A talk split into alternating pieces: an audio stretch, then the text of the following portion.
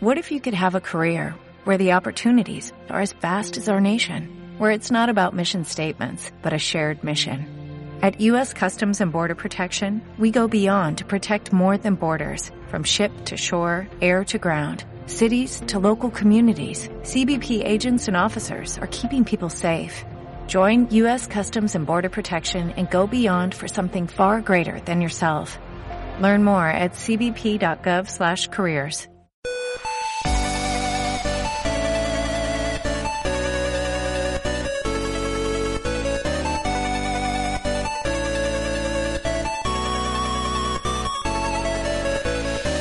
Hola a todos, soy Antonio Canto Y yo soy Edu Sánchez. y aquí estamos una semana más en el podcast de Jugando a los 30.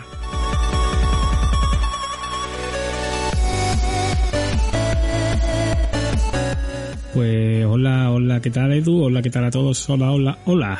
Hola, hola, ¿qué tal? ¿Cuánto tiempo, no? Ha pasado ya un par de semanitas. Sí, tío, ya llega el veranito, ya estamos relajándonos un poco. Espero que nos perdonéis, ¿vale? Pero como todos, las obligaciones y las vacaciones nos quita el tiempo. De momento, principalmente las, las obligaciones, pero bueno, ya poco a poco esas obligaciones, por lo menos por mi parte, se me van acabando un poco. A mí no se me va a acabar nunca. Eso, eso pasa porque no somos ricos, tío. Sí, yo no soy rico, desde luego. No, no, Así yo- que, bueno, vamos a empezar por el repaso de costumbre. ¿Qué tal esta semana? Estas dos semanas. Eh, bien, ah, bueno, entre semana, pues ya, pues en, el curro, pues terminando ya eh, lo que es el curso, el curso lectivo, por decirlo así. Luego quedará todo lo que es eh, las partes finales de los cierres de, de fin de curso, pero bueno, ya queda, ya queda poquito. Eh, ya, ya lo he dicho, no, o sea, no soy rico, sigo sin serlo, desgraciadamente. No sé yo si algún día de estos podré dar la buena noticia. Y sí que, pues como ya se va relajando un poco la cosa, pues ya, ya estoy teniendo algo más de tiempo para poder jugar. Yo ahí sí que, eh, por lo menos me estoy congratulando un poco. Pero bueno, eh, estaba jugando a, un poquito probando al Mario Strikers, que salió la semana pasada. No, no he podido jugar mucho, tampoco creo que merezca mucho la pena hacer alguna review que no se haya visto ya. Hay muchas más cosas, muchas más importantes de las que hablar en este podcast, porque en estas dos semanas eh, hemos hecho también nuestra labor de investigación de todo lo que ha pasado Y nos ha venido bien este, estas dos manitas. Pero bueno, sí que está jugando ese, luego también está jugando, me he enganchado al Cities Skyline, me apetecía un rollo estrategia 4X tal, digo, pues mira, pues ya que lo tenía por ahí un poco muerto de asco, pues llevo ya unas cuantas horas jugadas. Y, y ahí estoy haciendo crecer mi ciudad. Todo, todo guay. De momento los ciudadanos están contentos mal, conmigo, así que... Bueno, ¿Tú qué? suficiente, ¿no? Yo no consigo llegar ni a eso cada vez que lo arranco, ¿sabes? Construyo tres carreteras y lo dejo. Pues yo nada, yo trabajando como de costumbre, no he jugado nada como de costumbre, que lo que más pena me da es que llevo con el simulador apagado un mes y no he podido sentarme ni media horita siquiera. Y nada, pero bueno, llegó otro hobby a mi vida, que es la impresión 3D. Ujú. Y las orillas que de hecho pues le estoy echando a eso, a buscar los modelos, prepararlos, investigar sobre las resinas y mierda. Tenemos unos Está hobbies que son muy caros, eh. Uf, demasiado Yo tengo una noticia, tengo una noticia que dar, que ya, ya de por sí, bueno, para quedar, que a mí, a mí me hace ilusión, ¿vale? Eh, parece que por fin, por fin, se me está acercando la oportunidad de poder tener en mis manos una Play 5. No sé cuánto Hostia. tardará, pero igual, probablemente a lo largo de este verano ya la tenga. Joder, y, y contento porque estaba tarde en tres meses, ¿no? Sí, con- contentísimo. Bueno, mi bolsillo, mi bolsillo igual no tanto, pero... Pero oye, el otro día me lo dijeron y dije... hmm, hmm, hmm, no está ¿Y mal. de dónde es, si se puede saber? En Game, concretamente. Lo voy a decir ya. No me pagan, pero lo digo igualmente. Game, páganos. Eso. Queremos Y- una Play 5, yo también. Gratis Sí. a poder ser. Me da la sensación que creo que, pues, afortunadamente parece que Sony va a cumplir. Yo en este caso el aviso me lo dieron por Game, pero también mirando un poco por el resto de tiendas, parece que Sony va a cumplir sus promesas de que eh, a lo largo de este año dupliquen, o por lo menos se acerquen a duplicar el stock actual de, de PlayStation 5, porque ha sido. Yo me lo esperaba para más adelante, eh, también te lo digo, pero me dijeron que. Ya me avisaron de que probablemente, o en esta remesa de junio, de finales de junio, que lo veían un poco complicado, o la siguiente que sería para finales de julio, principios de agosto, es probable que ya la tuviese. Así que, yo ya dando palmas con las orejas. Tío, de puta madre, tío. A ver, a ver. Ya te digo, mi bolsillo no tanto, no da tantas palmas, pero Bueno, pero que se joda alguna vez, ¿no? No va a hacer todo ahorrar y guardar últimamente se está jodiendo mucho. Sí, porque se jodan más. Un poco más. bueno, bueno, bueno, bueno. Tenemos, como ha dicho Edu al principio, estas dos semanas millones de cosas interesantes. ¿eh? Sí. Millones de cosas interesantes. Pero antes. Hay que decir, eh, bueno, deja que diga yo una cosa y luego di lo que tienes que decir tú, que esto es lo que, no, es lo que nos interesa. La cosa hay que decir que íbamos a grabar la semana pasada para Brita y, dijo algo muy, muy acertadamente Antonio que dijo, vamos a esperar a vernos eh, lo que vamos a hablar hoy, ¿vale? Para así poderlo grabar y tal. Lo que pasa que ya, pues con los líos de laborales y demás, pues ya no hemos podido grabar hasta ahora y digo, bueno, pues ya nos sentamos y hablamos de todo lo que ha sucedido, ya no solo la semana pasada, sino esta semana que también ha habido muchísimas noticias. Y ahora sí, Antonio, dilo tuyo. Seguidnos, escuchadnos en todas las redes sociales. Instagram jugando a los 30 es, en el resto de redes sociales jugando a los 30. Instant Gaming, comprar los juegos con el referido que dejamos abajo en la cajita, ¿vale? Que nos ayuda algo. Como siempre, cuando tengamos para un juego, sortearemos. Primero haremos una encuesta sobre qué juego queréis y después lo sortearemos, ¿vale? Y el Discord, que también tenéis el link por ahí abajo en la, en la cajita de descripciones de todas las plataformas: YouTube, iVoox, Apple Podcast y muy pronto en Amazon Podcast también. Ole. Ole, ole. Está, esta, esta, es nueva, eh, dando noticias ahí. Ah, hombre, picha. Eh, abriendo, campos, abriendo campos. Es mi sección, tengo que tenerla preparada siempre. bueno. Así que nada, podemos empezar. Vamos a ver, ¿qué ha pasado? Los, las cosas que han pasado esta semana, que han sido Xbox y Bethesda hicieron un showcase. ¿Qué más ha pasado esta semana? Dos, concretamente. Uno extendido, que lo estuve viendo un poquito más, que fue un poco más rollo, porque era más el behind the scenes, ¿no? Detrás de las cámaras. Pero bueno, Bethesda Showcase, ha habido la presentación o ampliación de noticias de, de Sonic, ¿vale? Del nuevo juego de Sonic en mundo abierto. Quiero dedicar una pequeña, una pequeña sección al Sonic, Vale, empieza por ahí. Empieza, por, ahí, ya que... Bueno, también ha pasado todo lo de Final Fantasy, lo de Capcom, vamos a hablar de... Tenemos muchísimas cosas que hablar. Pero bueno, empezamos por Sonic. No es que quiera romper una, lanza a favor de Sonic, pero es verdad que conforme más cosas han ido soltando, me sigue pareciendo igual de mierda. Falto de esa base, un momento. ¿Eso es romper una lanza a favor? No, no, no. Un momento que acaba de sonar por aquí el Telegram eh, y, lo, y, me acaba de saltar en medio del esto. Pero bueno, ya está cerrado que no me no a romper una lanza a su favor, pero es verdad que, oye, pues algo mejor pinta tiene. No sé hasta qué punto estará en el, nivel, en el nivel de desarrollo, si al final las cosas mejorarán, si va a tirar por estas, no sé. Creo que creo que Sega hizo un mal planteamiento de la presentación, creo. Cuando soltó el primer tráiler de gameplay de es el del Sonic Frontiers este, creo que la lió un poco, porque luego lo que se ha visto algo mejora. No sé cuánto, no sé si será verdad, no sé si es una falacia, no sé si será eh, un vendehumos completamente, pero bueno, el tiempo lo dirá. Esto es lo que quería decir Sonic. Yo estábamos aquí con Musashi, lo dije, digo, me extraña que sea tan malo, pero bueno, estabais los dos ahí hateando a tope, digo, bueno, no me voy a meter en una pelea que no puedo ganar. Ya, a ver. Eh, vamos a ver si no me da la razón. No lo sé. Es que el problema es lo que dije la, semana anterior, ¿no? Que, es que Sega ya, ya, está muy habituada, por un lado, a darnos buenas noticias, pero por otro lado, a cagarla de manera mm, descomunal. Y bueno, a ver, viendo las entrevistas que hicieron con, el productor y demás, y con el director del juego, pues eh, dices, a ver, idea tienen, eh, veremos a ver si esas ideas se pueden llevar a, buen puerto, ¿no? Pero bueno, como digo, el tiempo lo dirá, porque esto, mientras no muestren más, más contenido, poco podemos añadir. Y más cositas. Eh, pues bueno, pues el plato gordo que pasó eh, hace pues una semana exacta, porque esto estamos grabando ahora en domingo, pues el domingo pasado, eh, o el sábado pasado, no lo recuerdo mal, el showcase de Bethesda con, bueno, Xbox y Bethesda. Sí, que trajo lo mismo, ¿no? Sí, al fin y al cabo es lo mismo, que trajo cosas, ¿eh? Que yo no sé si decir Xbox, Bethesda, Blizzard el orden de los factores no altera el producto. Porque bueno, podemos decir Microsoft, ¿no? Sí, en general sí. Ahí sería un poco la historia. ¿Cómo, ¿Por dónde empezamos? ¿Por dónde te apetece empezar? ¿Te apetece empezar por algo que te mola a ti bastante? Venga, pues yo diría, venga, empiezo por Forza. Empiezo por Forza.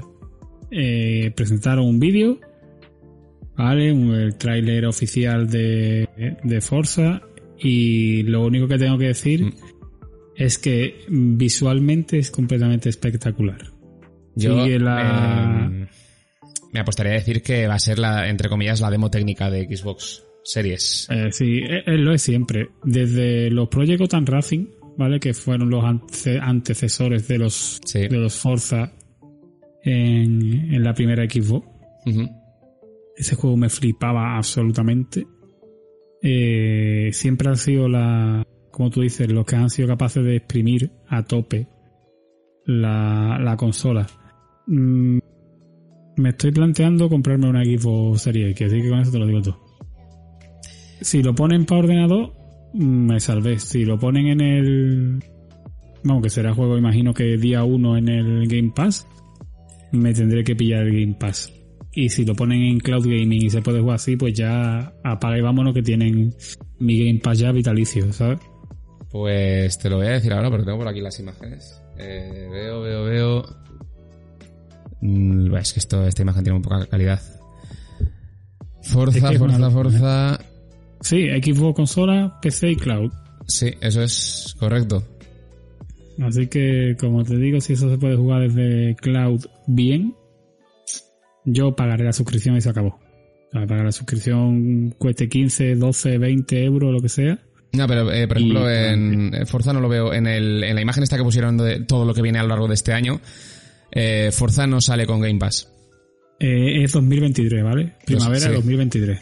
¿Vale? Y directamente al final del tráiler pone Xbox Game Pass, Ay, perdón, es que estoy, Pass, estoy viendo la imagen Steam, del Hot Wheels. Es verdad, correcto. Steam y nada, y pone la Ah, imagen sí, sí, eh, sí, consolas Xbox, PC y Cloud. O sea aquí que- la tengo, aquí la tengo, eso es. Que es que estaba viendo la, la otra de Forza, que es la, la colaboración con Hot Wheels. Que es, esa Sí. que no sale, esa sale este Y año. vuelven. El año pasado sacaron el. El de Lego, el set de Lego para el Forza Horizon. Y este año, pues nada, un Hot Wheels que también tiene buena pinta. Eh, Forza Horizon 5 es un juego también muy, muy, muy bonito, muy disfrutón mm, en la parte estética y al final es un arcade, ¿vale? Está muy. Este es un juego que está bastante entretenido, a mí me ha gustado bastante el tiempo que lo he jugado. Y oye, pues siempre viene bien un poco de contenido mm, llamativo, sin más, llamativo. Sí, la verdad es que, ostras, yo estuve viendo ahora ya hace unos días que ha pasado y lo tengo un poco más, más vago en la memoria, ¿no? Pero eh, lo del hecho de, de... A mí me llama la atención de, si mal no recuerdo, el ray tracing a tiempo real. Que dije, si eso es capaz de, de moverlo a tiempo real bien, sin un petardeo de, de fotogramas, ojo cómo se puede ver. Sí, claro, claro. Que es lo que tiene, tío. Yo ya te digo, eh, son, como tú has dicho bien, muchas veces son la, la demo técnica Sí. de la... Sí, sí.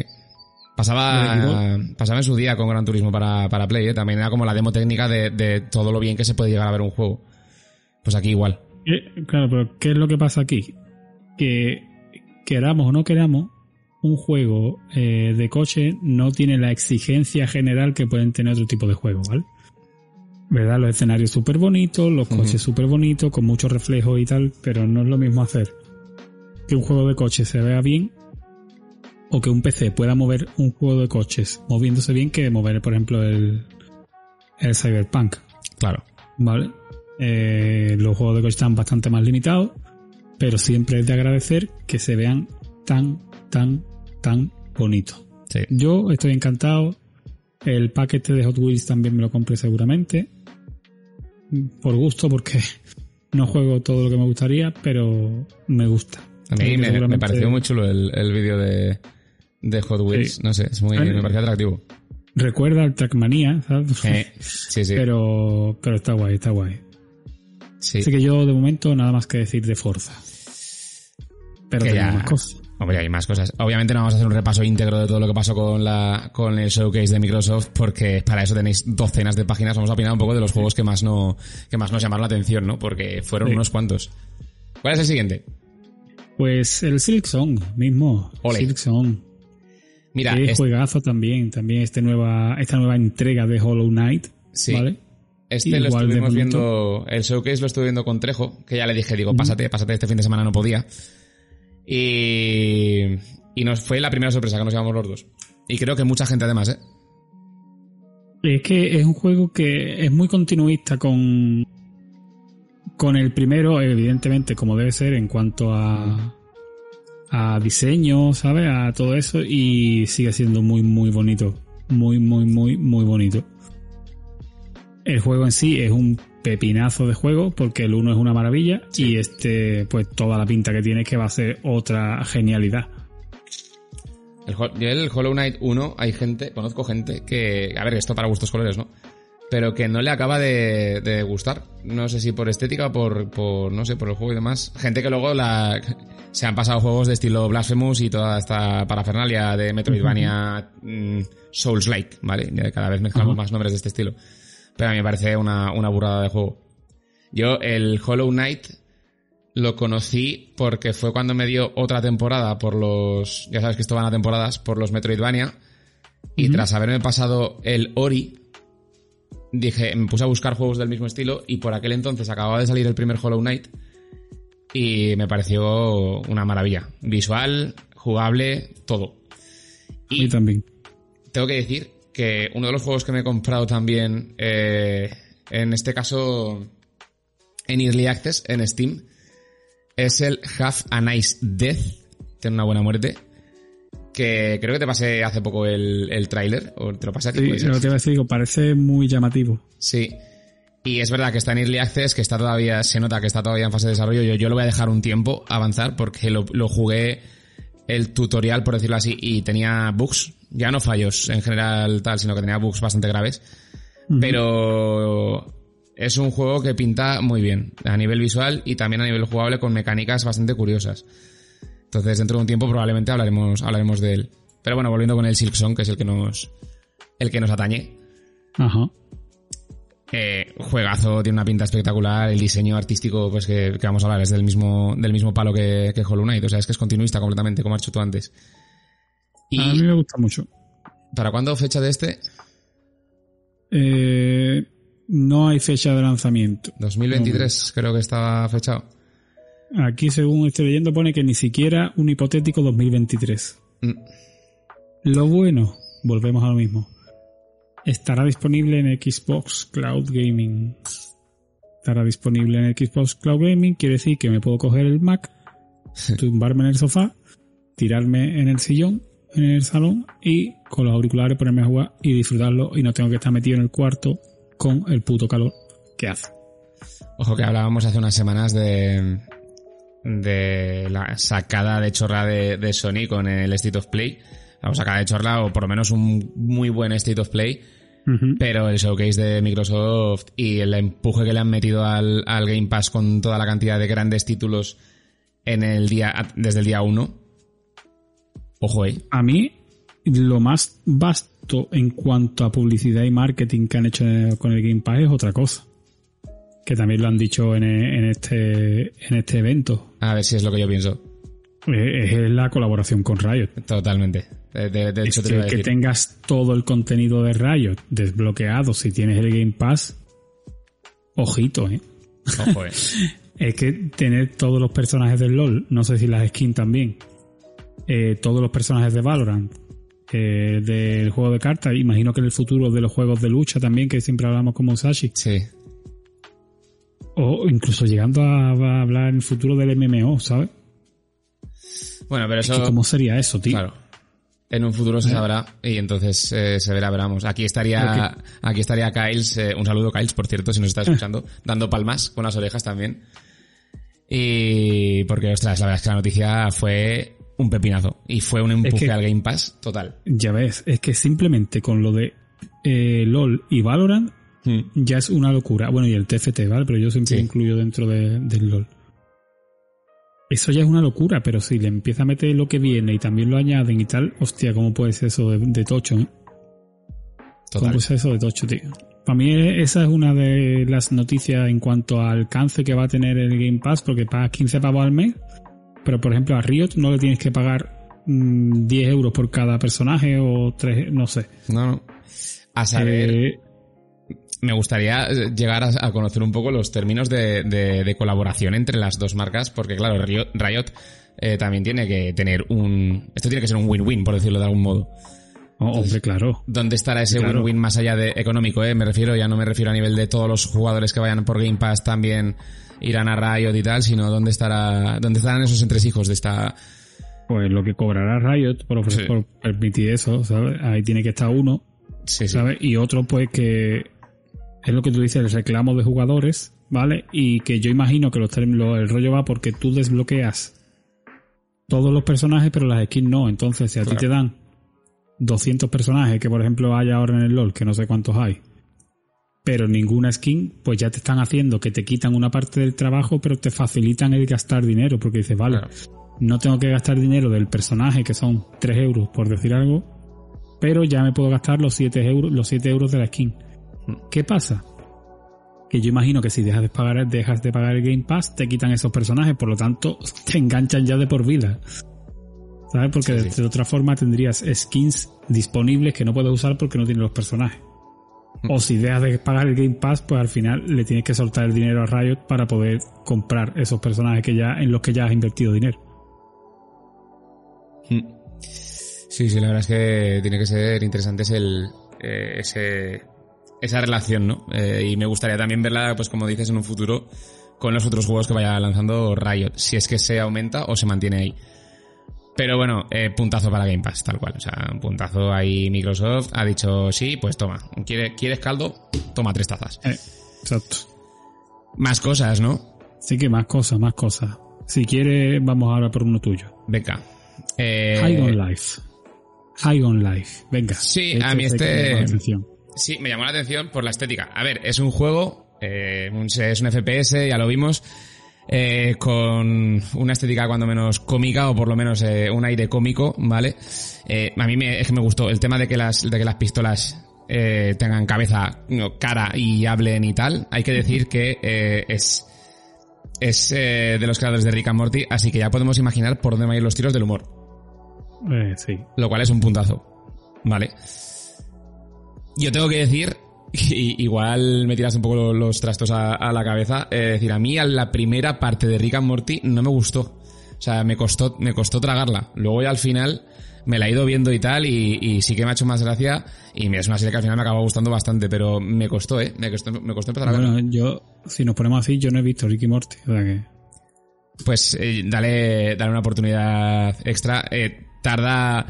Es que a, mí, por ejemplo, eh, me costaba pillar un poco el. No el humor, pero el tono de la serie. Y me parecía demasiado. Para, mí al principio reconozco me parecía como demasiado asqueroso, ¿no? Demasiado. No sé.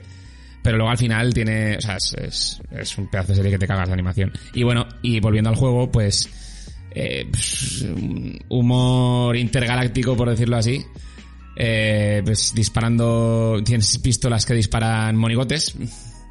No sé, eh, ya digo, es un, es un, es un FPS de, pues, tal cual, de acción, sin más. Eh, no había mucha más información. Este creo recordar, a ver que tengo por aquí yo la imagen. Si lo veo por aquí, que salía para 2023. Que hay que decir, por cierto, que todos los juegos, o prácticamente todos los juegos que anunciaron, a lo mejor salvo el Silkson, luego sacaron un calendario y te lo daban para ya a un plazo de 12 años. Es decir, de aquí, de 12 años, bien, joder, hostia, 12 años. Eh, de 12 meses. Desde junio, desde la semana pasada, hasta, hasta supongo que será el siguiente showcase de ya en 2023. O sea que, ojo, la cantidad de juegos que se van a sacar. Y este sí mal no Buena recuerdo. pinta. Sí, sí. Buena pinta. Este no, este era para 2022. 2022 también en Game Pass desde el día 1. Otro puntazo también. Sí. Pero Veremos, bueno, Veremos. Veremos. Esto tiene, tiene buena pinta. El futuro videojueguil tiene buena pinta, aunque vayamos hacia la suscripción de pago mensual, ¿vale? sí.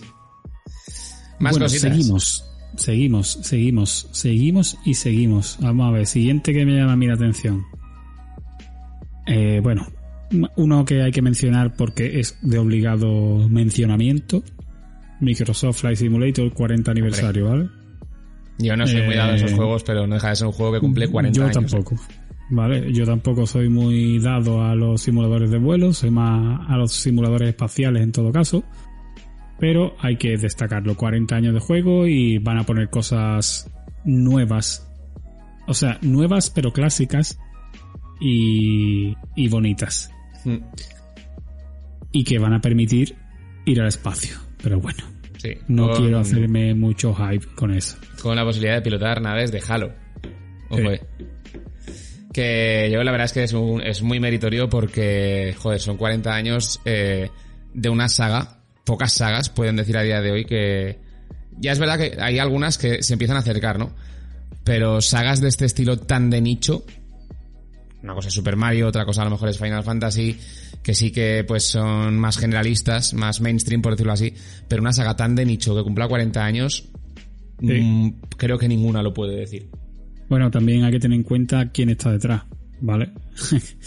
que detrás está Microsoft. Claro. O sea, si tú dijeras, estaba Pepito Games, pues probablemente con las ventas de Flight Simulator hace, eh, históricamente no habría podido sobrevivir. Obviamente. Pero claro, Microsoft, si le gusta hacer ese juego, dinero no le va a faltar para hacerlo. No, y porque en el Entonces- fondo sabe que es, una, es un clásico en este caso. Sí, Es un clásico que tendrá su nicho y con su nicho siempre lo va a ganar.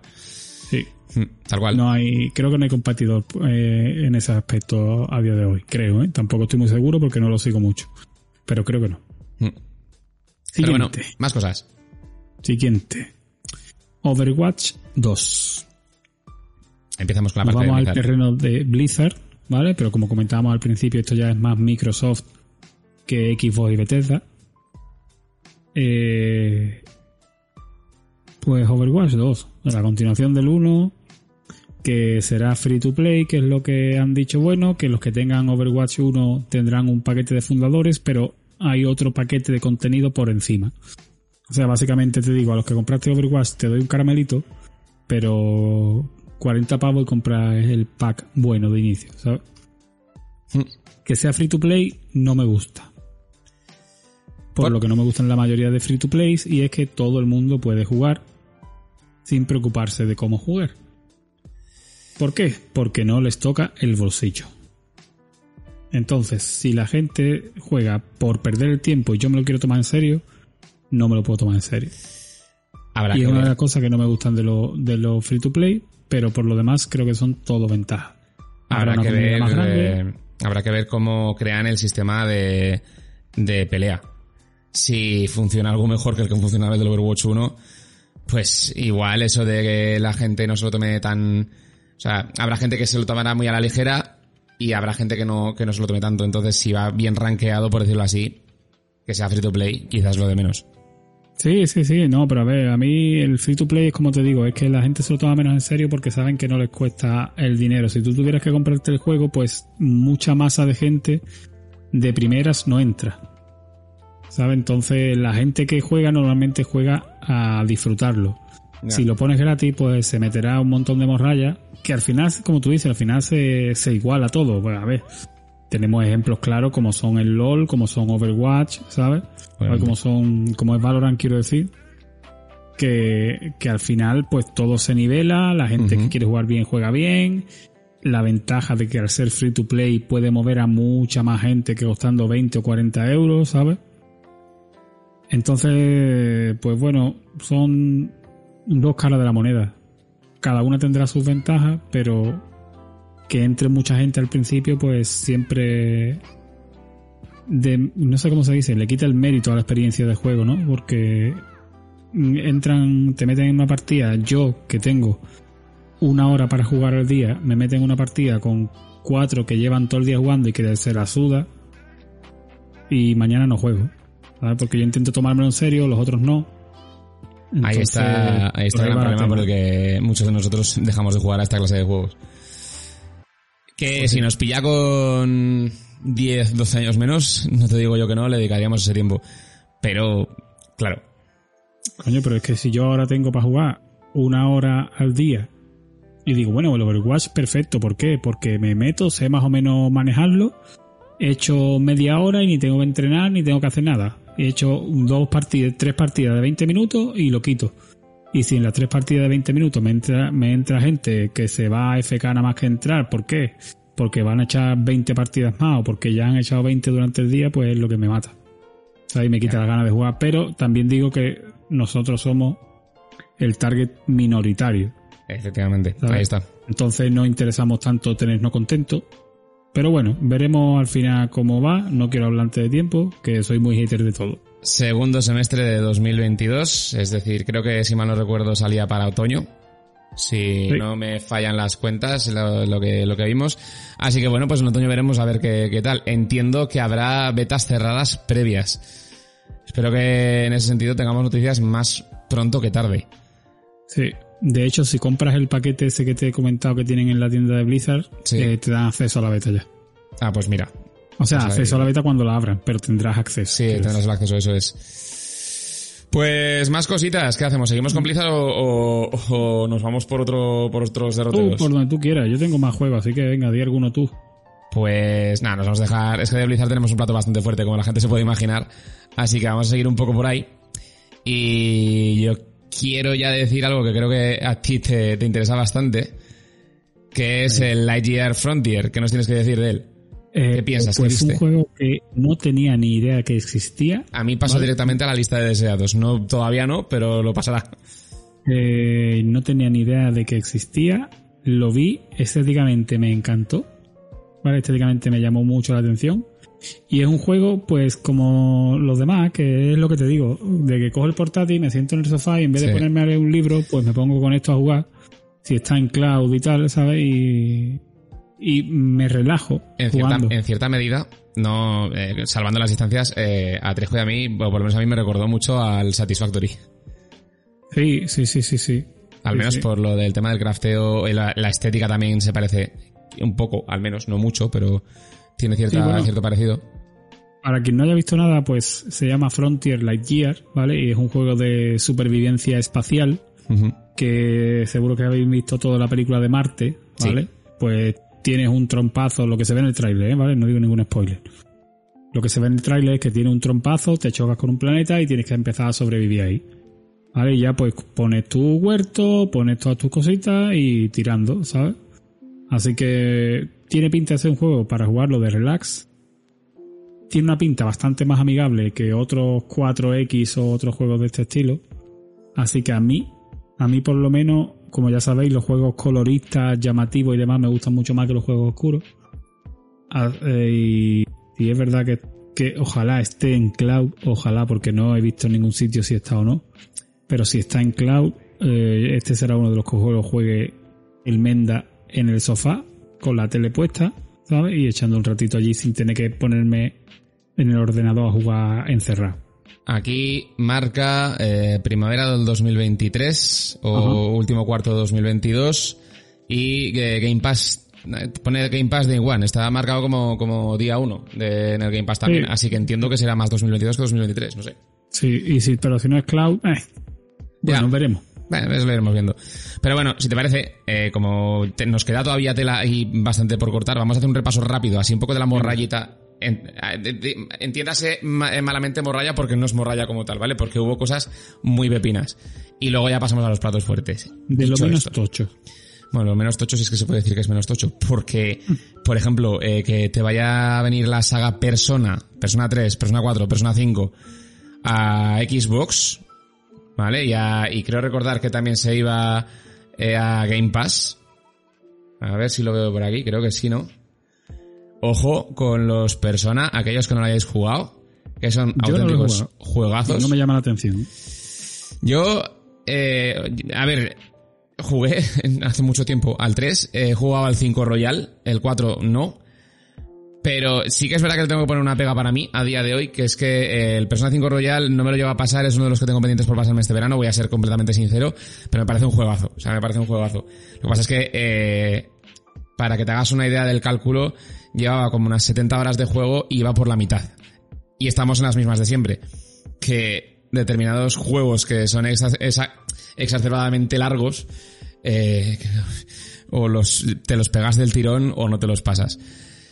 Te tiene que gustar también esta clase de juegos, ¿eh? Porque... Yo el problema que tengo es que yo ya no tengo ese tiempo, tío. Ya. Entonces, si yo juego hoy, domingo, y el próximo día que juego es el jueves, eh, ya no me acuerdo por dónde voy, por eso necesito juegos como el tema de las carreras de coche o como el tema del Overwatch. Lo bueno que tiene... O, pillarme uno en las vacaciones y eso es lo que me puedo pasar en condiciones en el año, ¿sabes? Lo bueno que tiene, por ejemplo, el Persona respecto a otros juegos de este estilo, sobre todo juegos tipo de Witcher y demás, que son así un poco los más largotes, eh, es que es como es un juego relativamente repetitivo en cuanto a mecánicas y a patrones o a guiones, eh, no es un juego que cueste tanto reengancharlo. Por eso yo tengo la esperanza de que cuando lo vuelva a reenganchar este verano, si lo reengancho, no andaré perdido. No me, o sea, me acordaré perfectamente de la historia. ¿Sabes? Entonces es un poco la, la esperanza que tengo. Me fastidió dejarlo, lo que pasa que pues, estamos en la de siempre, es que estos juegos o les dedicas exclusividad o te dedicas, o, o, ojalá tuviésemos la suerte de dedicarnos al mundo 100% de los videojuegos, del periodismo de videojuegos, algún día, ojalá. Porque entonces sí que teníamos tiempo para poder dedicarlo exclusivamente a estas cosas. Pero bueno, eh, Ah, es lo te que hay. digo. Eh, te digo, no me es el problema que tengo, que quizás si cuando me pillo unas vacaciones de una semana tengo tiempo para pasarme un juego. Sí. Entonces eso es una vez al año prácticamente. Sí, sí. Pero bueno, siguiendo así Eh, un poquillo con noticias de este estilo, pues venga, a mí, dale. Juegos que me llaman la atención, bueno, también el Minecraft Legends, que es el Minecraft, la historia, eh, es un juego de Minecraft con historia, ¿vale? Es, eh, tiene una, una narrativa que creo que está, a ver, efectivamente, está de la mano de Telltale, Telltale Games. Eh, tiene una pinta muy chula. Creo que va a ser un juego rollo más infantil y demás, pero bueno. Eh, Minecraft con historia. Un RPG con Ajá. historia de Minecraft. Entretenido. Perfecto. El Scorn, por otro lado, que es eh, juego turbio donde los haya, de eh, pues un terror. Entiendo que será más un survival horror que no terror psicológico, aunque creo que está mezclado un poco de todo. ¿Vale? Eh, me llamó la atención porque los- una vez, es verdad que lo sacaron en, en el showcase, pero eh, luego al investigar resulta que eh, los modelos, para que te hagas una idea, están diseñados por, a mí que me molan estas cosas, eh, HR eh, Geiger o Giger, no sé muy bien cómo se menciona. Y dirás, ¿quién coño es? El diseñador de Alien. La saga Alien, pues este hombre es el que trabajó en su día con la Stan Winston eh, Character School y se clavó todos los diseños de la saga de Alien tal y como la conocemos a día de hoy. De hecho, eh, bueno, creo, creo eh, ahora estoy dudando porque la última noticia que tuve de él es que... Un segundito. Esperamos. Efectivamente, eh, falleció hace unos años, ¿vale? Y parte de los diseños estuvo, estuvieron trabajados por, o sea, ya estaban eh, como preconcebidos por, por él, o sea, por decirlo así, porque son cogidos, co- son cogidos de él, porque él, me sonaba la noticia de que él había fallecido. Sí, sí, falleció hace, hace unos cuantos años. Eh, de hecho, tienes un bar, en Japón hay un bar temático que lo diseñó todo él, todo con el rollo alien, muy, muy turbio y tal, pero vamos, un juego que tiene una pinta bastante guapa para aquellos que les guste comer techo por la noche. ¿Vale? Y estar en la cama y no, y no dormir. Y no poder dormir. Y no poder dormir, efectivamente. Luego estaba el Hulong Fallen Dynasty, eh, que creo que estaba con los de Koei, que cuando lo vimos en su día me recordó al Dynasty Warriors. No sé por qué, pero luego no, luego no tiene nada de pinta de eso, pero bueno. No, yo he visto el trailer y no, pero bueno. Mm. Pero al principio lo parecía, porque te decían Koei Tecmo. ¿Vale? Y Team Ninja. Digo, hostia, a ver si van a ser un Dynasty Warriors para Xbox. No. Pero la verdad es que pinta muy bien. Y luego, pues cosillas así más que hayamos nombrado. Redfall también resultaba bastante interesante. Mm, tampoco voy a tema de vampiros. El juego de, creo que es un, un FPS de vampiros. de, me, me imagino que sea multijugador, por lo que vi. Y de momento, de esto, hay alguno más. En la Plague Tale. Estoy viendo también alguno más. Uno que no me gustó nada, que era, que era una narrativa, un, un juego narrativo de, ambientado en películas, un tipo road movie. As Dusk Falls. Que es, parece como un storyboard animado, una animática de una película. Un poco fea, la verdad. A mí no me llamó la- nada la atención. Y esto es un poco lo que es el grueso de juegos, más allá de los que nos queda por comentar de, de bueno, tenemos por ahí también el Grounded, ¿eh? Que Grounded, eh, yo Ah, estaba correcto, viendo es hace bastante tiempo unos cuantos streams y bueno. Correcto, correcto. De Obsidian, es verdad. Parece que, parece que es entretenido. A mí no me gusta particularmente, no, creo que no me gustaría jugarlo por lo que he visto, pero conozco varias personas que han jugado y les han dado bastante, bastantes horas. Y si Cierto, ya cierto, sale cierto. por fin el juego eh, terminado, pues ole, oye, algo, algo guay. Pero Sí. tenemos cosas importantes ahora. Vamos a Voy a empezar yo con una sí, sí. cortita, ¿vale? Dale. Diablo 4. Bueno, Diablo 4. Próxima entrega de Diablo. Ya sabéis que cambiaron dirección de, del desarrollo, cambiaron todo y tiene una pinta muy, muy, muy guapa. y a mí me, me alegró y, y empecé a dar palmas también con las orejas, como he hecho antes con el tema de la Play 5, cuando vi que el tráiler era salía directamente como personaje jugable desde el inicio el nigromante. Mi personaje La- favorito, la nigromante. La nigromante, ¿vale?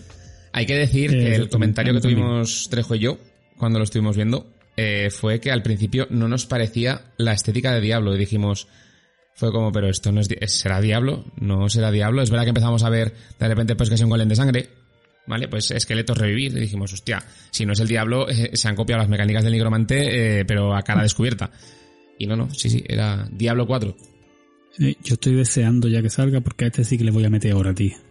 Sí, sí. Este sí que sí, le metí hora al Diablo 2 porque al 1 no, no llegué, al 2 le eché una cantidad de hora en el Ciber, que eso no tenía nombre, al 3 le he echado una cantidad de hora tremenda también y a este lo voy a achicharrar desde el día que salga. Me da igual lo bien que salga, me da igual lo mal que salga. Ya me pasó con el 3 y lo he disfrutado muchísimo y al final se ha quedado un juegazo. Y este caigo día 1. 2023, 2023 y probablemente yo también caiga, no te lo voy a negar. Si no el día 1, por ahí, por ahí. Y, aunque, sea, aunque sea solo con el tema del modo, de, o sea, de la parte del modo historia, por lo menos por conocerme el esto. Ya luego el multiplayer, pues bueno, ya veremos a ver. Pero. Además, eh, crossplay, ¿no? Crossplay sí. con Play 5, además. Pues sí, y Xbox. Sí, sí. Xbox, PC, era evidente, pero que se espera entre las tres plataformas, o entre los tres ecosistemas, porque ya no son plataformas. Mm. Y, ah, cross, y cross progression. Además, también, que puedes estar avanzando en una consola y seguir desde tu cuenta de Blizzard eh, en el PC y seguir avanzando por ahí. Y por cierto, Diablo 4, os podéis apuntar a la beta, ¿vale? ya. Está abierta ya, por cierto. Sí, sí, sí, ya te puedes apuntar. Pues nada, otra cosa más a hacer estos días. sí, sí, yo, yo, a ver, yo estoy apuntado ya, ¿vale? Yo no. Yo, en, en esto, esto es una de las pocas cosas que, que no se me pasa. A mí me ha alegrado saber que, que la, la, nigromante o el nigromante, pero vamos, eh, sea una de las últimas clases, me jodió muchísimo. Es verdad que te sacaron el médico brujo, que bueno, está muy bien. Con el Diablo 3, que luego en la expansión, que yo no la llegué a jugar, eh, con los parches posteriores te sacaron el nigromante, pero que te lo metan de primeras, a mí me ha dado un alegrón muy bruto. Me molestó cuando en las primeras, en los primeros trailers o teasers, eh, no salía y dije, otra vez, se han vuelto a dejar el nigromante para después y me tocó mucho las pelotas. Ahora parece ser que al que le ha tocado la... Al que le ha tocado la, de esperar es al paladín, porque el paladín no aparece. Eh, sí, no hay, no hay paladín. No, no. No hay paladín, pero bueno. Saldrá. A mí no, me molesta, porque este juego tiene una pinta buena más allá de la historia y es que, por lo que parece, mm, no va a ser un juego muerto. ¿Sabes? En el que tienes 10 mazmorras, repite, repite, repite. De momento se empiezan con 140 y algún método de generación tendrán porque han dicho que no van a dejar de crecer. Uf, 140 mazmorras. Eh, no va a ser generación aleatoria, ¿vale? Pero, oye, son suficientes, ¿eh? Para el 90% de la humanidad. Yo me atrevería a decir si tienen... Entiendo que habrá un... Un endgame, un final del juego Digo yo, ¿no? Eh, no sí, no te harás tu modo historia y después el final del juego será pues como todo, farmear y equiparte, farmear y equiparte. Y si es como en el 3 con las fallas estas superiores y demás, hmm. pues cada vez conseguir hacerla más alta y más rápido. Claro. No me, a mí no me disgusta ese endgame, ¿vale? Para mí no me gusta el PvP y tal. Y que haya un endgame PvE, aunque sea bastante mm, seguir el meta que haya y demás, puede estar muy chulo. Vamos a ver. No, me, no me quiero aventurar porque no quiero tener más hype de la cuenta con este juego. Bueno, pues si tienes la oportunidad de, o tenemos la oportunidad de probar la beta, ya iremos hablando, a ver qué tal. Lo intentaremos, lo intentaremos. Yo, si me toca la beta, vamos, voy a estar echando horas. me cago en mis muertos. Yo me, voy a apuntar también, a ver si suena un poco la flauta. De momento de la del multiversus no ha sonado, así que pues... No, no, no, Musashi, picha. Enrollate, cojones. Bueno, y, el plato fuerte de Bethesda, ¿no? En el plato fuerte de Bethesda, que este te lo voy a dejar a ti, que este ya sé que os pegaste y un turrazo ahí, tres hoy tú viéndolo y, echando peste seguro. No te creas, eh. Starfield. Madre mía, yo dije, quiero ya el juego. Pero con, con salvedades. Es verdad que no tiramos pestes, tiramos, nos sorprendió, reconocemos... Eh, fíjate que somos dos de los más de los más quejosos con estas cosas, eh, Trejo y yo, pero por lo menos nos sorprendió bastante para bien, obviamente. Eh, y nos recordó, yo tuve muchísimas, muchísimas referencias y creo que la gente lo, lo, vio también la primera a juegos No Man's Sky, No Man's Sky Skyrim, No, no Man's Skyrim. ¿vale? No Man's Skyrim, me gusta, me gusta el término. Lo he visto un poco por ahí. Y en, eh, tipo un trending topic que he visto de, esto, porque es verdad que a mí al principio conforme eh, mostraban el gameplay, bueno, el gameplay, el tráiler, tráiler gameplay, eh, dije, joder, pues vale, llegas a un planeta, haces misiones, vas a farmear para hacer cosas, sigues haciendo más misiones, interactúas, pero yo me imaginaba Starfield, ¿vale? Como mm, batallas espaciales, poder salir del planeta. Al fin y al cabo, es que si no hay ese tipo de cosas, es como si me estuvieses vendiendo un, un Skyrim versión galáctica, por decirlo así. Y es verdad que conforme pasaba el tráiler, dije, ah, aquí está la cosa. Y aquí ya se metían con temas más, más pros. Cuando ya empezaron con el tema, además lo estábamos comentando los dos, digo, pero ¿dónde están las batallas espaciales y tal? Y cuando ya vimos que te permitían hacer eh, pues que si generarte tu nave, tu modelo de nave, empezar a volarla por el planeta, digo, en el último momento te van a sacar que la nave es capaz de salir del planeta, irte de un planeta a otro y hacer un, pues eso, como un No Man's, Sky, de que en las órbitas de los planetas o de las estaciones, eh, pues tengas tus peleas, tus historias ahí y esto le dé otro, otro rollo. Y efectivamente. Y ahí a mí, no sé, no sé si decirte que me lo han vendido de primeras, yo creo que sí. Eh, pero claro, o sea, digo que sí, que me la han vendido de primeras porque me pareció una, auténtica brutalidad. O sea, me pareció una. me pareció. Eh, un juego que creo que solo, para bien y para mal, solo una compañía como Bethesda, en este caso, es capaz de proponerse. Porque creo que es. Creo que las dimensiones del juego pueden ser titánicas. Y bueno. Mm, dicen que. Para lo bueno y para lo malo. ¿eh? mil planetas, eh, habrá que verlo. Sí. Porque si es un. Es pelea, como tú dices, en el planeta, construye en el planeta, montate en la nave y vete a otro planeta, ¿qué más me da que haya 100, que haya 1000 si voy a tener que hacer lo mismo? Claro, esa es la historia. Porque dije, a mí el juego entiendo que me lo han vendido, lo jugaré, probablemente, muy probablemente, no sé si en Xbox, no sé si en PC. Entiendo que por mi forma de, de esto será más en PC que en, que en Xbox. Pero creo que a ver si han querido, me da, me da el miedo de que hayan querido abarcar demasiado y se les pueda escapar y pueda hacer aguas por, por bastantes puntos. Entiendo que no, y entiendo que es un juego que, pues, eh, coño, si Skyrim, hablamos mucho de, de, GTA, ¿no? De que GTA ha visto tres consolas, tres generaciones de consolas y tal. Skyrim es que está desde el 2010, 2009. y, y ahí sigue, ¿sabes? Eh, que se hizo famoso con, con, con, el Rubius, con las flechipollas del Rubius, 2011. Pues 11 años después todavía, todavía hay gente dándole. Me da miedo, me da bastante miedo porque ya digo que es un juego con unas proporciones titánicas, con demasiadas aspiraciones y que puede hacer aguas por bastantes lados.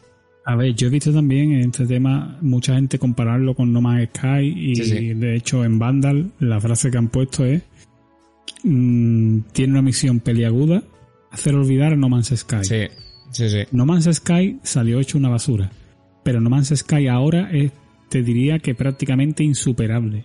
Se han pegado 5 o 6 años de un trabajo espectacular y gratis. Hmm. No han cobrado ni un solo DLC y No Man's Sky ahora es brutal. Sí. Brutal. En dos palabras, como diría Jesús Brique, impresionante. ¿Vale? Sí, sí, eh, la verdad es que... Llegar, o sea, que tú quieras hacer un juego y de primeras digas, o digan, o la gente diga, quiere hacer olvidar a No Man's Sky, es como decir, he hecho un juego y quiero que, la gente se olvide de Mario. Eh, está complicado, ¿eh? Ah, lo tiene, lo tiene complicado. A ver, es Bethesda, es verdad que al fin y al cabo... Bueno, me acuerdo cuando salió el señor Todd Howard ahí hablando con su chaquetita de cuero tal, no sé qué y dije, bueno, este se ha venido arriba, ahora que tiene, ahora que tiene la panoja de Microsoft detrás, Chávez, eh, ha dicho, pues venga, no vamos a lanzar aquí un poco a la piscina.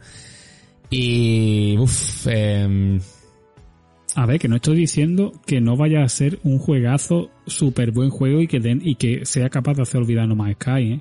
No digo que no, pero que es una tarea complicada eh, un rato.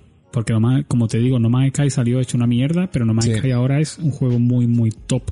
Y que te ofrece una cantidad de cosas, una variedad que es complicado de, de alcanzar. ¿sabes? Sí. Eh, no sé. Luego el, El hecho de que la gente también se quejó un poco, por un poco por los comentarios que estuve leyendo, también eran comentarios de primeras, tampoco lo pude leer mucho más adelante, de que pues no dejaba de tener pinta de ser un simple shooter. Bueno, simple, abriendo muchas comillas. Eh, un simple shooter de disparos, tal. Yo creo que en ese sentido sí que va a ir mucho más allá. Luego, como bien he dicho antes, eh, es, un, es un juego con dimensiones titánicas para bien y para mal. Y, habla, y hemos hablado un poco de para bien, ¿no? De, todo lo que nos puede llegar a ofrecer.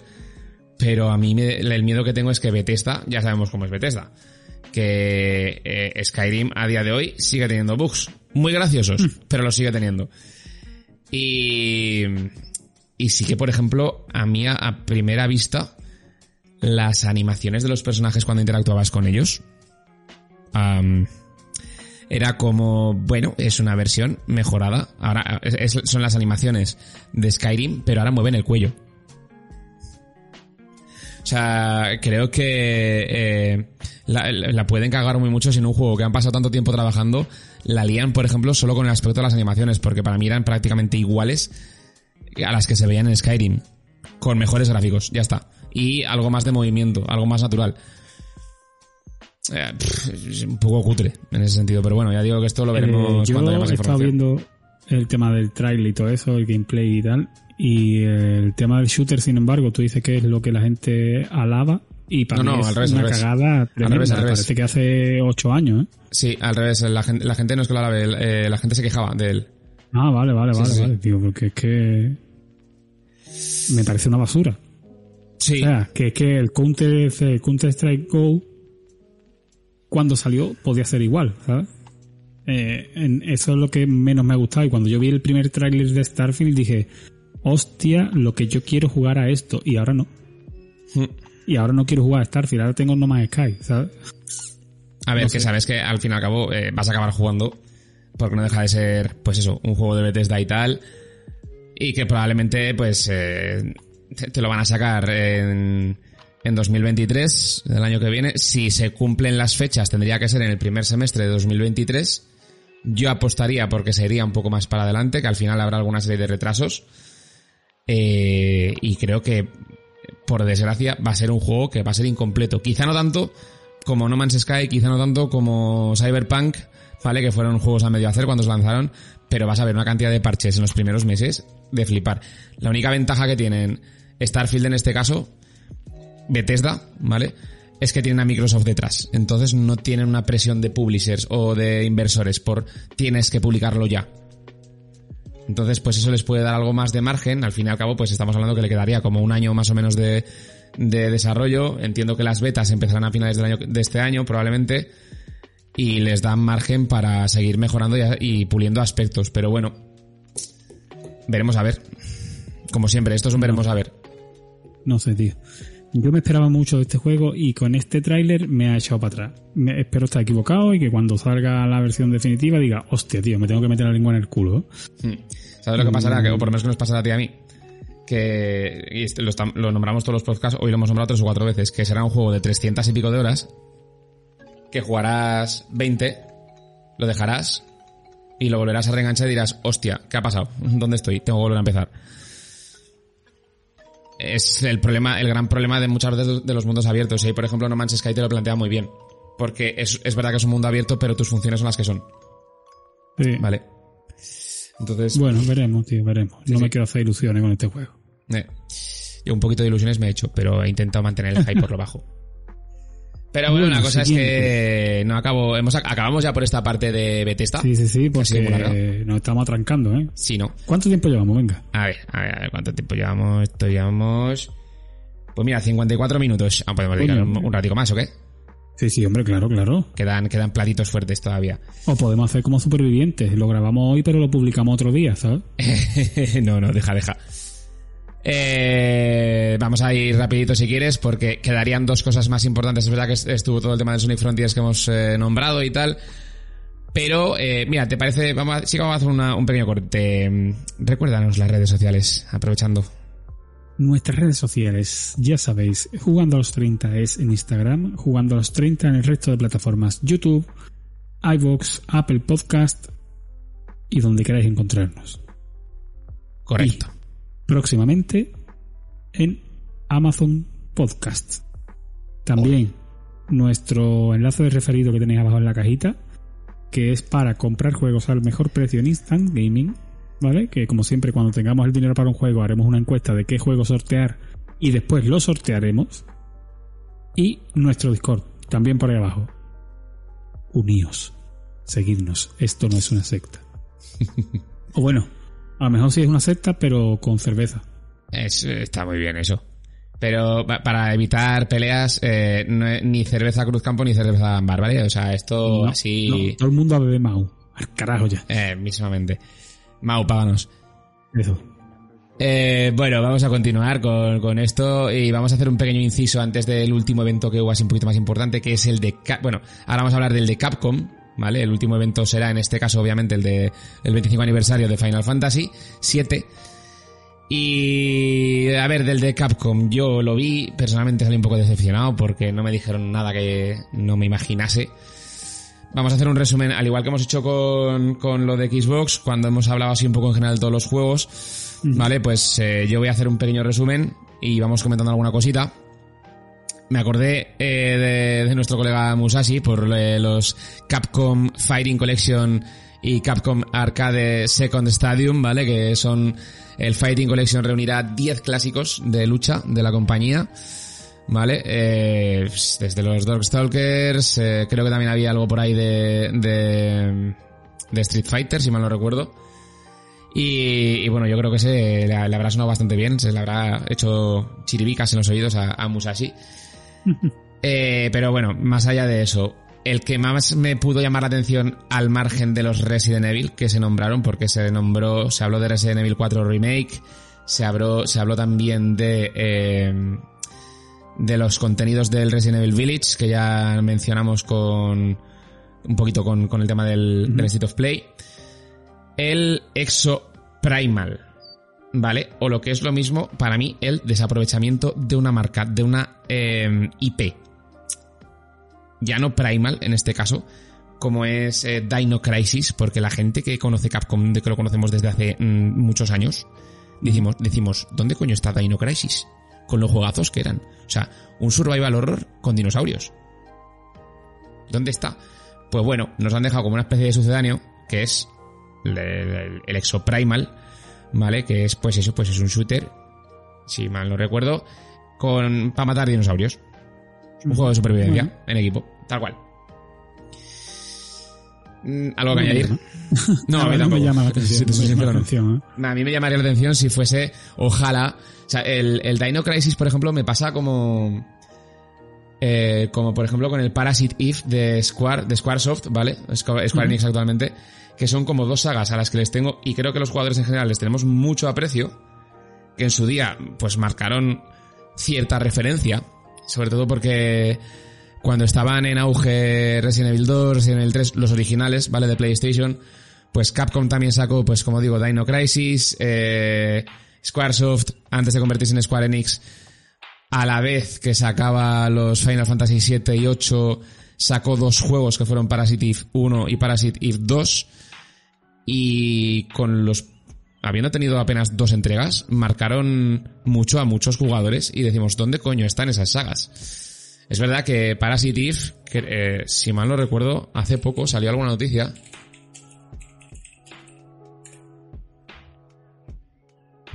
bueno, es verdad que salió una tercera versión para, para PSP, el de Third Birthday. Pero es que es una saga que está muerta. Y con Dino Crisis, tres cuartos lo mismo. O sea, y son sagas que dices, joder, ahora mismo que todo el mundo está viviendo de remakes y de. Iba a decir una barbaridad. De cosas de este estilo, ¿por qué coño no revivir estas dos sagas. Claro, claro. y pues sin embargo, pues me sacas Exo Primal, que a mí personalmente, habrá gente que la llamará. A mí, no. No, a mí es que la verdad que me ha parecido bastante suavito el... Tampoco soy yo súper fan de Capcom, ¿vale? También tengo que decirlo que no es que yo sea el fan número uno que ha tenido Capcom en su historia, ¿sabes? más allá de los juegos de pelea, poco más me gusta de Capcom, salvo las cosas antiguas.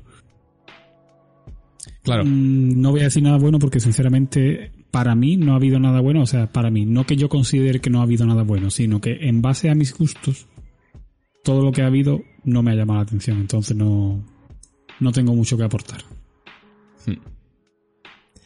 Y es que ahí, esto es lo que puedo decir, que me quedé un poco... Creo que Capcom eh, ahora mismo es eh, Street Fighter, es Resident Evil y poco más, pero podía, se podía aprovechar muchísimo, muchísimo su, todo el potencial que tiene de, de, de sagas que ha tenido.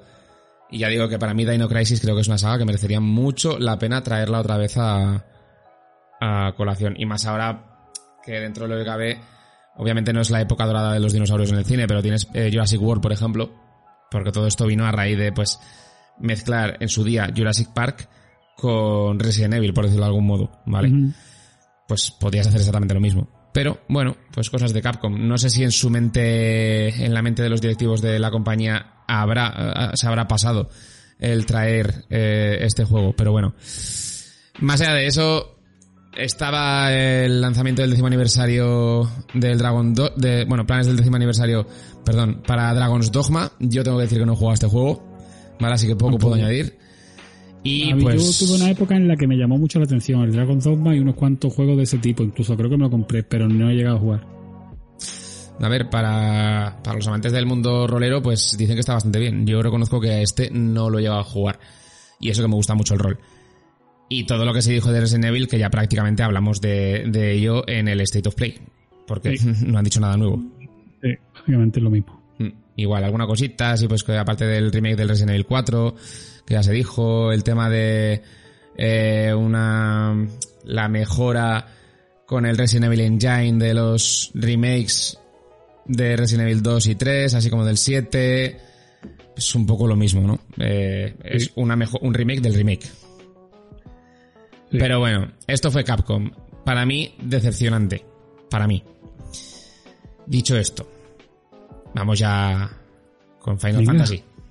Venga, que esto sí que te lo puedo, me puedo ir ya si quiero a tomar a hacerme un café o algo y dejártelo a ti, porque Bueno, tú, tú hazte todas las preguntas que quieras. Eh, evento del 25 aniversario de Final Fantasy VII. Ojo que antes hablábamos de, de Microsoft Flight Simulator, que cumple 40 años. Pero es que la saga Final Fantasy creo que eh, tiene 36. Porque el primero creo recordar que salió en 1986, o sea que camino va.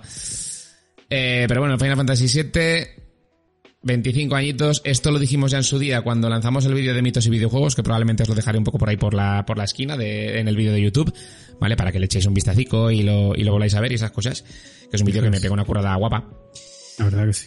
Y mm, bueno, la verdad es que fue cortito pero intenso. Eh, yo salí relativamente contento y digo relativamente contento porque me, me- al final eché a temblar, temiéndome lo peor y me lo estoy temiendo bastante. Pero bueno, a ver, ¿por dónde empezamos? Eh, sorpresa, que no era tan sorpresa porque ya sabía, ya había alguna pequeña filtración del, del remake de Crisis Core, ¿vale? Recordemos un poquito qué es. ¿El qué? Que expliques un poquito qué es. Pongo un poco en contexto. En su día, cuando ya se empezaban a nombrar los primeros rumores, rumores del remake de, Final Fantasy VII, allá por PlayStation 3, no digo más, eh, con PSP, PS Vita y demás, y juegos de móviles que empezaron a sacar, pues eh, creo que esto fue además con el 15 aniversario o con el 10 aniversario, no me acuerdo. Se sacó como un, un compendio en el que eh, entraban desde la película de Final Fantasy VII, que es Advent Children, ¿vale? El juego de Before Crisis, juego para móviles, Crisis Core, que fue el juego de PSP, ¿vale? Eh, Dirge of Cerberus, que era juego para PlayStation 2 o 3, ahora mismo tengo mis dudas, creo que fue para la 2, si mal no recuerdo. Y eh, aún hay uno más, que sería la letra E, porque si te das cuenta, Advent Children empieza por la A, Before Crisis B, Crisis Core C, Dirge of D, era todo como muy hilado, ¿no? Ya sabes que estas cosas les gustan mucho Sí, a los sí, señores sí. de Square Enix. Y hay un, aún, aún hay uno más que ahora mismo está en desarrollo, que es este juego es muy posterior, que es el Ever Crisis, por la letra E, ¿vale? Y a partir de ahí ya Final Fantasy VII. Y ya todo cerrado, ¿no? Eh, bueno, pues Crisis Core Remake a mí me pareció en su día un juego brutal, ah, o por lo menos lo disfruté mucho cuando lo jugué en PSP. Es simplemente actualizar el juego, entiendo que no harán muchos más cambios porque por lo que se vio en el, en el tráiler, en el gameplay, eh, mantiene las mismas mecánicas, por ejemplo, de, de la ruleta cuando estás combatiendo y tal. Es un action RPG. Hablándonos de la historia de uno de los personajes yo los llamo, dentro del guion de Final Fantasy VII, yo los llamo los underdogs, ¿vale? De Final Fantasy VII, de lo que es la historia global.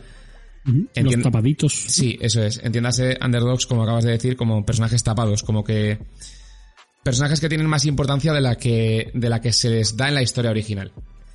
Este compendio de juegos en general, eh, para mí, bueno, juegos y película, entiendo que intentaba rellenar huecos del guion general que dejaba, o sea, huecos que dejaba el guion general de Final Fantasy VII original. Porque recordemos, y me remito al vídeo que dije, en, que, o sea, que hicimos, que hice, eh, Final Fantasy VII tiene agujeros de guion por todos los lados. Agujeros rellenables, que no lastran la historia, pero que sí que te dejan dudas. Entonces yo creo que estos juegos profundizan más en esa, en ese, en ese guion. Crisis Core es uno de ellos y Crisis Core eh, es un juego que en este caso analiza a Zack, ¿vale? Que es el personaje, como digo, para mí tapado, o uno de los tapados que tiene el Final Fantasy original. Pues motor, el, motor creo que será, supongo que el Unreal, que es el que está trabajando últimamente Square Enix, como lo ha hecho con Final Fantasy VII. ¿Qué más puedo decir? O sea, yo este juego ya te digo que saldrá creo que solo para PlayStation 5. Bueno, perdón. A ver que lo tengo por aquí. PC, PS4, PS5, Switch, Xbox One y Xbox Series. O sea, sale para todas las plataformas. Yo lo jugaré, lo volveré a rejugar porque es un juego que ya digo que me, que me gustó mucho en su día. No es, o sea, así como por ejemplo el Dirge of Cerberus me dejó un poco frío. Eh, este me gustó, me gustó bastante. Me pareció muy, muy interesante la mecánica de, de combate. Era curiosa. Y el final es apoteósico. Pero bueno. Dime, no, no, no, me digo por lo del final apoteósico. Es que yo, como no soy fan de los Final Fantasy, ¿sabes? Solo he jugado al 8, a, algo al 9 y un poco al 10, pues... Pues el 9 te lo tienes que acabar porque es otro súper bonito de jugar. Eh, no, me prefiero al final... El 10, tío. O sea, el 8 es el que más me ha gustado, creo que de, forma sentimental, porque fue con el que los descubrí. Eh, es verdad. Sí, a ver, eh, la, gente se enganchó, aquí por ejemplo en Europa, España, la gente se enganchó con el 7 y con el 8, que fueron los dos juegos primeros que salieron de, de Japón y de América. Claro, claro, pues yo fui porque en casa de un amigo que es súper fan, súper fan, que de hecho tiene por ahí una página que no sé si estará funcionando todavía, que se llamaba Crónicas de Final Fantasy. ¿Vale? El chaval se era una especie de foro, pero se trataba de escribir artículos, el tío se lo curraba un montón. Y yo iba mucho a su casa en la época del instituto y tal, y fue donde descubrí Final Fantasy 8, 9, 10 y tal. Y el 8 fue el primero que conocí. El 7 nunca me gustó quizá porque ya me había acostumbrado a los gráficos del 8 y el 7 me parecía un poco ortopédico, pero el 9 me gustó algo y el 10 me flipó. Tu colega no se llamará... Eh, tu colega no se llamará Pepe, por curiosidad. No. Ah, vale. Es que no veo una página, pero sí que veo un, un canal de YouTube. Ajá. No, no, pero si dices que no es este, pues no es este. Eh, del Final Fantasy era... FF Chronicles, creo que era. Ah, vale, vale. Es que estaba buscando por otra cosa. FF.com. Puede ser. Sí, pero ya no está funcionando, ¿eh? No, estoy buscando ahora y no. No. Un día le preguntaré cuando lo vea. O FinalFantasyFandom.com, Final Fantasy Chronicles. No, esta es en inglés, esta no puede ser. O Crónicas de FF. Vale, le preguntas algún día y, le, Sí. El protagonista era Tidus, del 10. Tidus, eso, no Tifus. Tifus. Tifus, tifus joder, Tifus. Si un protagonista se llama Tifus, malo, ¿eh? Sí. Pero bueno, eh, siguiendo un poquito con, con, con, este, con el tema, eh, hablaron del Final Fantasy VII, del eh, Ever Crisis, la E, ¿vale? La parte E.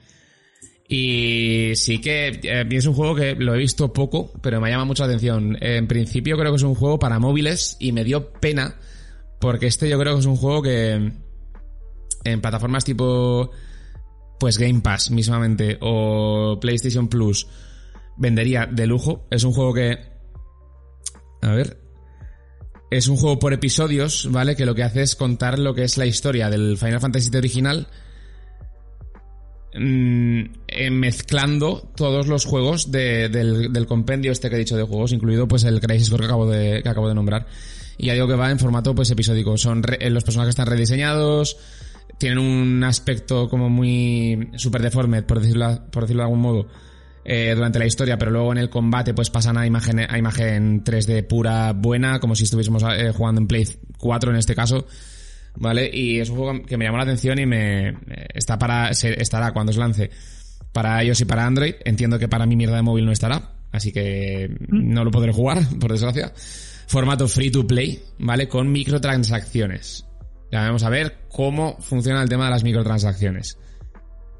Pero es otro juego que también pues es para verte todo lo que es la historia completa de, de Final Fantasy VII.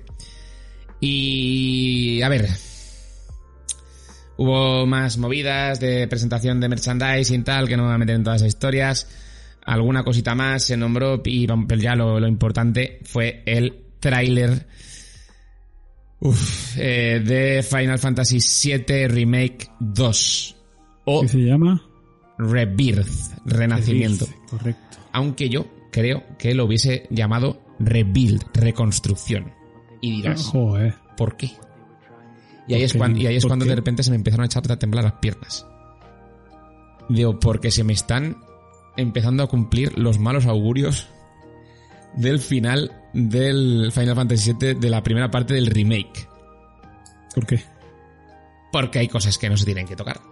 Como es la historia original del... O sea, se- tú puedes apañar los agujeros, como yo he dicho, que tenía pues unos cuantos tal, lo puedes apañar. Pero si vas a reconstruir la historia como te salga un poco de las pelotas, pues entonces no lo llames Final Fantasy VII. Llámalo mm, Final Fantasy VII eh, Multiversus, por ejemplo. Y es la misma historia, pero de un multiverso distinto. Porque temo, temo. No lo sé. La, la cosa es que. eh, no quiero hablar tampoco. Porque entiendo que habrá gente que nos escuchará que, obviamente, pues de nuestro. de nuestra temporalidad de edad, de los treintañeros para arriba y tal. Que habrán jugado al Final Fantasy original. Gente como tú, que por ejemplo, que no ha jugado. Pero también entiendo que habrá gente joven que no ha jugado al original y que. y que está esperando. y que sí que ha jugado a la primera parte del remake. Está esperando a esta segunda, entonces no puedo hablar mucho de hasta dónde creo que va a llegar. Porque la primera parte del remake es la ciudad de Midgar, que el remake eh, son entre 25 y 40 horas en función de lo del, tiempo que pierdas. Pero es que en el juego original... ¿El qué? Cada parte son entre 25 y 40 horas. No lo sé. Ahí está la historia. Eh, la ciudad de Midgar en el juego original, que es el inicio del juego, es la introducción. Vuelvo a remitir otra vez al, al vídeo de, de Final Fantasy VII que tenemos Ajá, en el canal. correcto. En el juego original dura entre 4, 6, 7 horas en función del tiempo que estés perdiendo en cada una de las partes, ¿vale? O sea, imagínate lo que extendieron un juego para que una parte minúscula del juego original, que encima no aporta nada a nivel narrativo, bueno, aporta en el último tramo, te lo, te lo alargas en de 7 horas a 40. Entonces, ¿Cómo claro? No lo sé, metiendo mucho guion, muchísimas cosas, muchísimas cosas nuevas. Algunas pegan, otras dices, eh, señor Nomura, eh, creo que eh, no sé qué ha fumado, pero a la ver si... completamente. Sí, tal, tal cual. Em, y el problema es que al ver el tráiler, dice el tráiler de la segunda parte, me quedé pensando, digo, ¿hasta dónde coño van a llegar? ¿Vale? Porque no lo sé, no las tengo del todas conmigo a que... Es que... mm, Dudo que lleguen al final de lo que sería el primer disco original. Dudo. Creo que se van a quedar bastante antes. Y encima, porque he visto cosas que me da que me da que van a ser que va a ser una reconstrucción del guion completamente. O sea, es una rebuild, no es un no es un rebuild, no es un renacimiento, que está muy bien traído el nombre y creo que da mucha pista a lo que va a, a suceder. Sería un rebuild, sería una reconstrucción. Sí, porque estás añadiendo cosas que no había antes, ¿no? Sí, y porque es una interpretación completamente nueva. Es el miedo que me da. Entonces, claro, que jueguen con determinados puntos clave que en el guion original fueron muy críticos. Pero es que si nos ponemos técnicos, quizá un remake sí que podría ser una reinterpretación, ¿no? Porque lo están haciendo de nuevo. No estás haciéndole un lavado de cara y simplemente poniéndole gráficos nuevos. Es que si es un remake, a todos los eso niveles tiene sentido también, ¿eh? A todos los niveles sí, pero mira, por ejemplo, los remakes de Resident Evil. Antes que hemos hablado de Capcom, eh, Resident Evil 2 y 3. Que es verdad que te aportaban cosas nuevas más allá de los gráficos, pero lo que es la estructura principal del guion te la mantenían. Claro, yo también lo veo así, ¿eh? yo también veo que debe de ser el mismo juego pero adaptado a día de hoy, porque un juego de 1996 que puede ser más o menos Final Fantasy VII, ¿no? El del 97 creo que era, pero sí, por ahí. O del 97, eh, no se jugaba como se jugaba, como se juega ahora. Y, de hecho, para es verdad que muchos, muchos remakes que han hecho y eso, eh, que simplemente han copiado, le han puesto gráficos nuevos, son cosas injugables. Porque tú dices, ¿cómo podíamos jugar a esto? ¿Sabes? Porque evidentemente era hace 30 años y eso, no sé, o 20 años y eso, la industria ha mejor, ha cambiado mucho. Ya no hablo de mejorar porque eso es algo muy subjetivo. Pero la industria ha cambiado mucho, entonces como se jugaba antes no es como se juega ahora. Una reinterpretación yo lo veo lógico, pero como tú dices que mantengan el guion que mantengan la historia para que sea el mismo juego adaptado a los tiempos de ahora. ¿eh? La estructura original. A ver, la cosa es que el disco original, el juego original, estaba dividido en tres discos, tres CDs. Por aquel entonces, obviamente, pues un CD contenía, eh, tenía la capacidad de contener muchos menos datos, entonces pues lo dividían en tres CDs. Por ejemplo, el 8 fueron cuatro CDs. Dejándote el CD final, ¿vale? Para eh, lo que es el, el punto de no retorno que se llama en todos los juegos, ¿no? El, el de cuando pases de aquí, no podrás volver a hacer nada. Haz todo lo que tengas que hacer, cierra todo lo que tengas que cerrar de historias, de minijuegos, de lo que sea, porque una vez pasas de este punto, se acaba el juego. O sea, ya vas al final. Y el tercer CD en este caso te lo dejaban para eso, ¿vale? Claro, pero es que yo cuando saltó la noticia del remake oficial de la primera parte y vimos que solo iba, los que habíamos jugado, que solo iba a abarcar a Midgard, dijimos, si, si esto solo abarca a Midgard, que nos van a sacar siete juegos, porque para abarcar el guion completo, tiene que ser una burrada. Han confirmado, una de las cosas que dijeron en el evento es que solo va a haber tres partes, es decir, va a ser una trilogía. Quiero ver, conforme más noticias haya, que las iremos nombrando aquí, obviamente, eh, si se van soltando perlas de qué arco argumental va, va a ser, va, va, a abarcar esta segunda parte.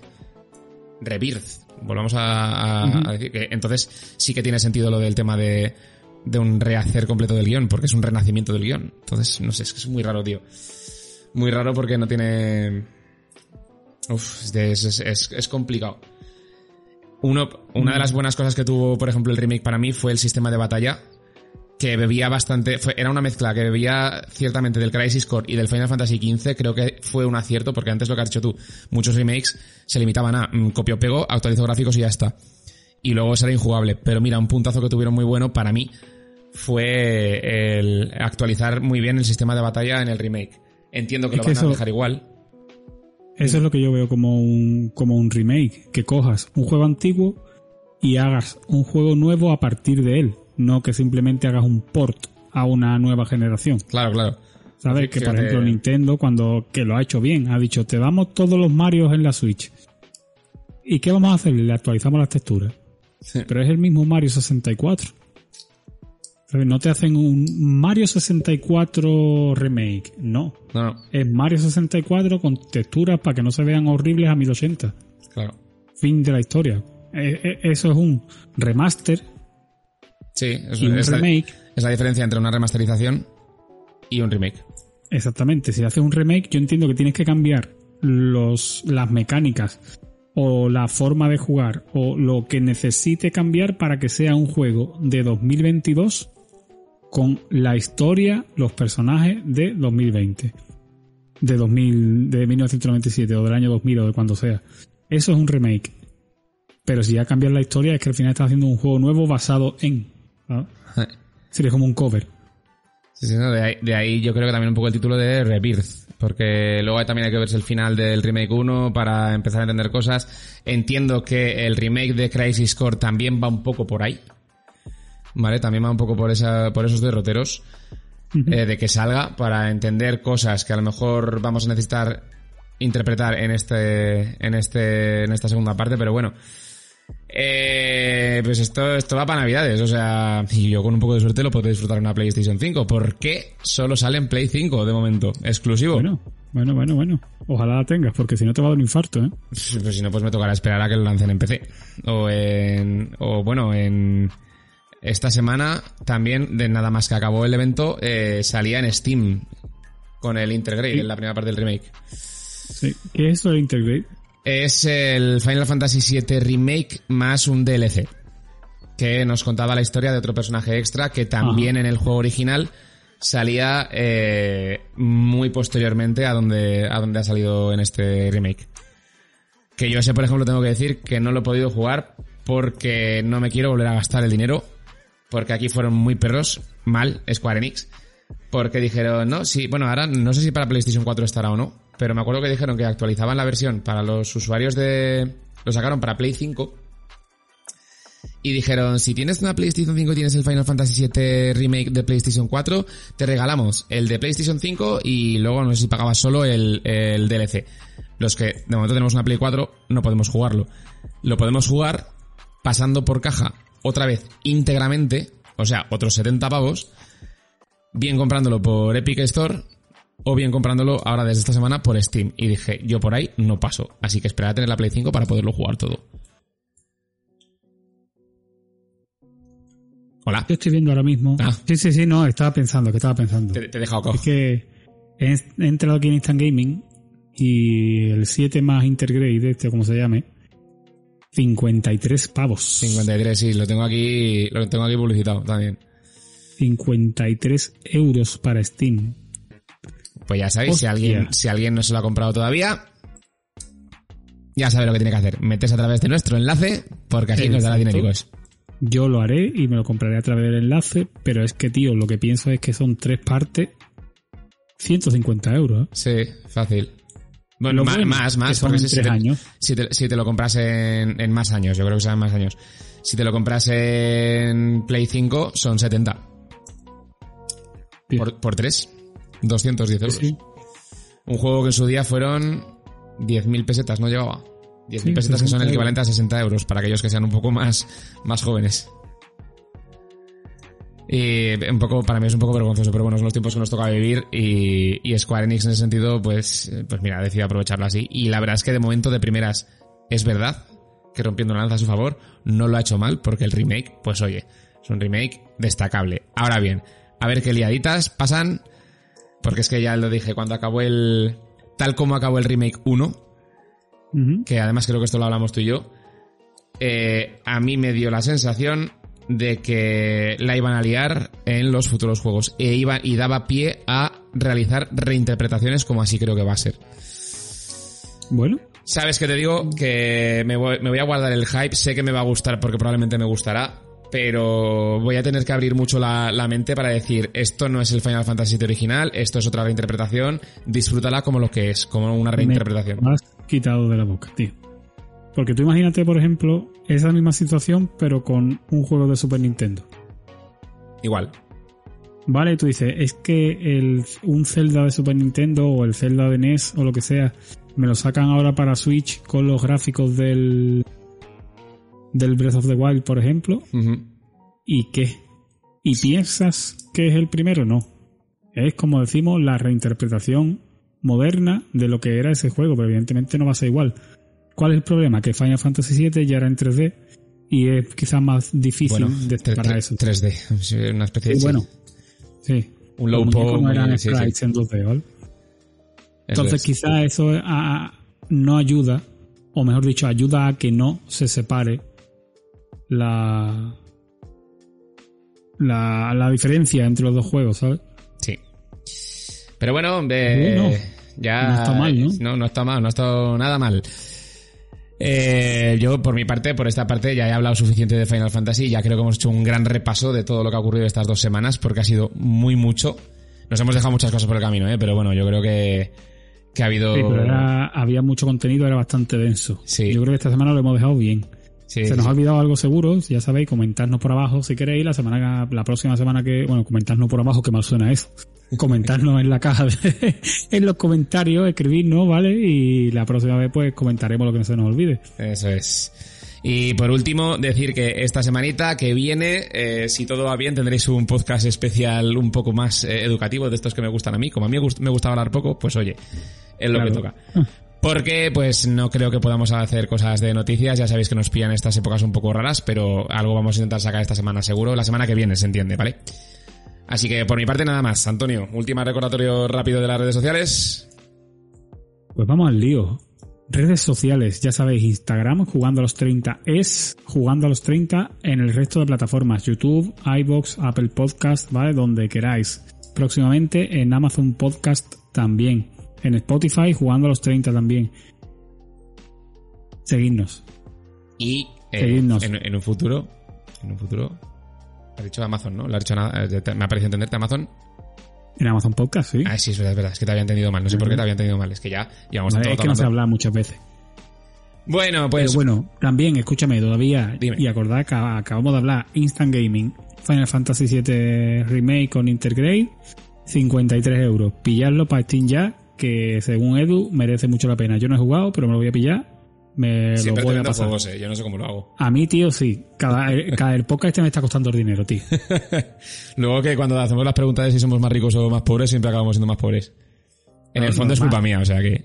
Sí, sí. Bueno, tú no te preocupes, que el día que me toque una primitiva, ¿sabes? Así grandecita, diré, bueno, ya me los puedo comprar y no me afecta, ¿sabes? Entonces ya estaré más tranquilo. Bien, bien. Pues nada más por aquí, una horita 26 minutos al final se nos ha ido, muy bien, muy bien. Bueno, había muchas cosas que hablar, ¿eh? Había muchas cosas que hablar. Pero bueno, le he dicho nada más, Antonio, ¿no? Nada más por mi parte. Ok, pues nada, como siempre decimos, gracias por escucharnos, gracias por estar ahí, gracias por compartir nuestras redes sociales. Soy Edu Sánchez. Y yo soy Antonio Canto. Y esto ha sido un día más, una semana más, un nuevo episodio del podcast de Jugando a los 30. Chao. Adiós.